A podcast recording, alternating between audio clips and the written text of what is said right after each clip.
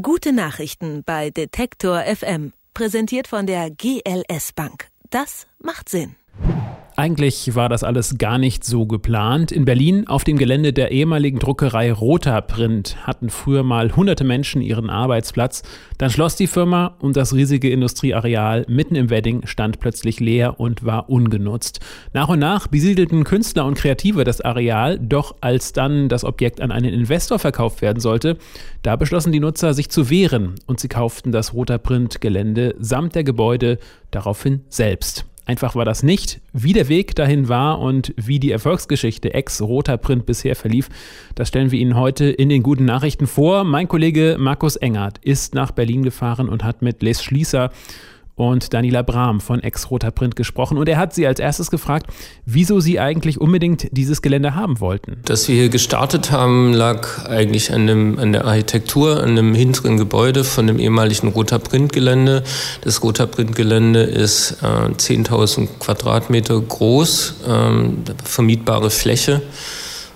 Und ähm, die Architektur war der Beginn für unser Interesse. Dieser Ort war eigentlich so ein Fundstück, was genau da in unsere Interesse reinpasste. Und dass es dann so eine lange Entwicklung genommen hat, das war nicht absehbar, aber es ist halt so an uns rangewachsen. Wie kam es dazu, dass ihr, ich glaube 2007 war das, ja, den, den Kauf dann vollzogen habt? Wir haben da drei Jahre dran gearbeitet und wir haben dann angefangen, indem wir zuerst mal ein Konzept entwickelt haben, was für eine Nutzung wäre hier sinnvoll für den Bezirk auch, nicht nur für Künstler und Kreative und sind dann äh, aus dies, dieser Konzeptidee äh, Arbeit, Kunst, Soziales jeweils ein Drittel auf dem Gelände äh, an den Liegenschaftsfonds Berlin rangetreten mit der Idee, zwei Jahre das Gelände in Option zu nehmen, in Selbstverwaltung zu nehmen, äh, um danach ein Kaufangebot machen zu können. Und der hat wie reagiert, der Fonds? Der Liegenschaftsfonds hat das abgelehnt zu der Zeit, und das ist auch ganz maßgeblich für unsere Entwicklung, die wir genommen haben, war die offizielle Politik in Berlin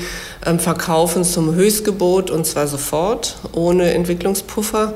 Und das war auch die Ansage, die wir vom Liegenschaftsfonds bekommen haben. Bietet doch, ähm, wir entwickeln nicht. Und ähm, das ist natürlich hart, eine Nutzerinitiative, die im prekären Wedding wahrscheinlich selber gerade alle prekär aufgestellt sind, zu sagen, bietet doch mal für 10.000 Quadratmeter. Ähm, wir haben uns aber damit auseinandergesetzt und wir haben sehr stark inhaltlich gearbeitet und die finanzielle Sache natürlich dann auch ähm, mit der Zeit aufgestellt, aber gerade dafür braucht man Zeit. Die hatten wir natürlich nicht mit der Ansage, bietet doch und das nämlich in sechs Wochen. Wir haben aber trotzdem einfach erstmal nur einen Euro geboten und unser Konzept dazugelegt und waren, und das ist das ganz Besondere, das war 2005, da lag der Immobilienmarkt in Berlin relativ brach und im Wedding total brach. Es hat sich hier eigentlich keiner für den Wedding interessiert. Wir waren die einzigen Bieter. In genau diesem Bieterverfahren waren wir die einzigen Bieter und das, wir konnten es zwar nicht für diesen symbolischen einen Euro kaufen, aber wir waren im Gespräch. Und dann sind wir relativ stark ausgeboten worden, das muss man leider so sagen. Wir sind in Konkurrenz gesetzt worden zu einem isländischen Immobilienfonds, der in Berlin groß einkaufen sollte und der dann plötzlich das Roter Print-Gelände auch mitkaufen sollte in einem Paket von 50 Immobilien. Und dann sind wir ganz stark den Presseweg gegangen und haben halt gesagt, jetzt machen wir Öffentlichkeit, jetzt haben wir die Schnauze voll. Wir wollen einfach, wir wollen dieses Gelände und wir sehen da einfach auch einen Sinn drin, wenn die Nutzer das selber entwickeln oder das eben aus einer Perspektive, die so lokal geprägt ist, nachhaltig entwickelt wird ähm, und nicht eben als Investment-Return-Objekt dann irgendwie von Isländern irgendwie. Und wir wissen ja auch, wie Island ausgegangen ist. Das war alles vor der Blase. Ähm, das hat uns aber zwei, eigentlich genau die zwei Jahre gekostet an Zeit, die wir eigentlich am Anfang angefragt hatten, die wir an Zeit brauchen, um das Projekt aufzustellen. Am Ende haben wir tatsächlich genau nach zwei Jahren gekauft. Dann hatten wir auch unsere Finanzierung klar und weil der Isländer nicht gekauft hat, standen wir dann in der ersten Reihe. Aber ohne öffentlichen Druck wäre es nicht so weit gekommen, sagst du? Also gerade durch unsere politische Arbeit und auch unsere Pressearbeit war das dann so bekannt, dass da eben einmal so ein großes Immobilienpaket in Berlin verhökert werden soll, wo viele Problemliegenschaften drin waren, wo viele Mieterinitiativen, Atelierhäuser drin waren, dass dieser Deal nicht mehr so einfach über die Bühne ging und wir dann eben auch nachdem der Isländer zu wenig Geld geboten hatte, an erster Stelle waren und zum selben Preis wie der Isländer kaufen konnten. Auch nur für drei Monate. Innerhalb von drei Monaten mussten wir die Finanzierung klar haben. Wir mussten natürlich über einen Bankkredit gehen und haben das dann auch überlegt. Und in der Phase, als wir unsere Finanzierung aufgestellt haben, haben wir eigentlich ganz stark über diesen Moment nachgedacht, was passiert eigentlich mit dem Eigentum? Also was ist was was kommt ins Spiel, sobald es um Eigentum geht? Und wir haben innerhalb der Gruppe, die sehr heterogen war, sehr unterschiedliche Leute ähm, im Exoter Print e.V. eben damals sofort gemerkt, da ist dann auch Schluss mit lustig. Da kommen ganz viele Partikularinteressen ins Spiel und auch die Hoffnung, vielleicht ein bisschen Kohle machen zu können. Wir haben sofort gemerkt, das Projekt fliegt uns auseinander an der Idee von Eigentum. Und deswegen haben wir da so drüber nachgedacht, wie können wir zwar alle Vorteile von Eigentum, nämlich selbst bestimmen, was man hier macht, irgendwie selbst vermieten, selbst sanieren, also selbst die Finanzierung, also im Grunde alles in die Hand nehmen, aber diese Idee der Spekulation ausschließen und auch aus den Köpfen rauskriegen von den teilnehmenden, teilhabenden Menschen, von den Mietern hier.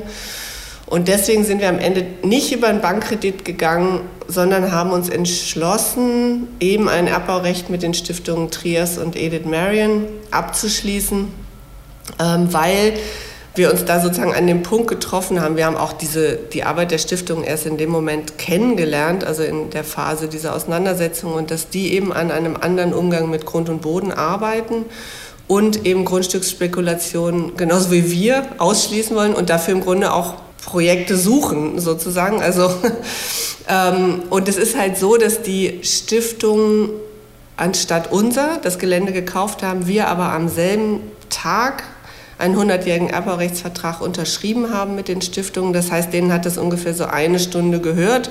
Und danach, jetzt gehört es für 99 Jahre der Ex-Rutter Print G GmbH. Zumindest kann man das so sagen, die Gebäude gehören Ex-Rutter Print und der Boden gehört weiterhin den Stiftungen. Und weil dieses, dieses Eigentum sozusagen aufgeteilt ist in Gebäude und Boden, ist es nicht mehr möglich, es zu verkaufen.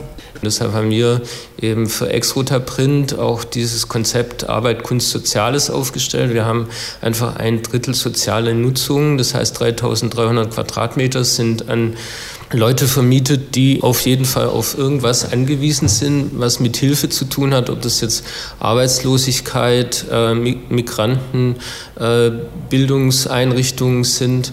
Wir haben eine Schule für äh, Migranten, die äh, jeden Tag 200 Leute, hauptsächlich aus Rumänien und Bulgarien zurzeit äh, in Deutsch unterrichtet. Wir haben ein Schulschwänzerprojekt hier auf dem Gelände, wo Schüler, die eben nicht mehr zur Schule gehen und damit auch an irgendwelche schiefen Bahnen äh, gelangen, ähm, nochmal die Chance kriegen, einen Hauptschulabschluss nachzumachen und auch weiterführende Abschlüsse dann machen zu können. Äh, wir haben ein Projekt, was mit Jugendlichen arbeitet, die Hartz IV bekommen nach der Schule, aber kreativ auffällig sind im Jobcenter und die dann hier eine, einfach mal erfahren, was es für kreative äh, Berufe gibt. So sehen wir halt einfach, dass wir den Wedding mit diesen Projekten in unser Gelände reinholen und die sozialen Einrichtungen sind auch prägend für, für das Erscheinungsbild äh, von Exruta Print. Daneben gibt es eben unser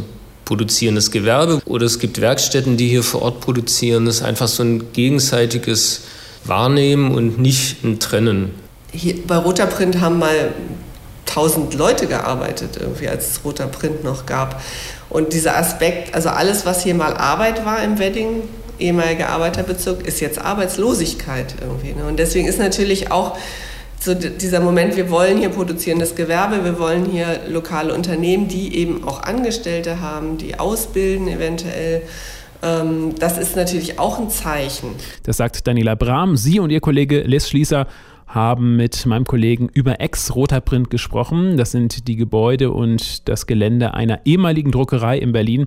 Und damit das nicht auf dem Immobilienmarkt zum Spekulationsobjekt wird, sondern weiterhin Platz für Künstler, Gewerbe und Soziales bleiben kann, haben die Nutzer dort das Ganze einfach gekauft. Wie das gelingen konnte, diese gute Nachricht haben wir Ihnen heute erzählt.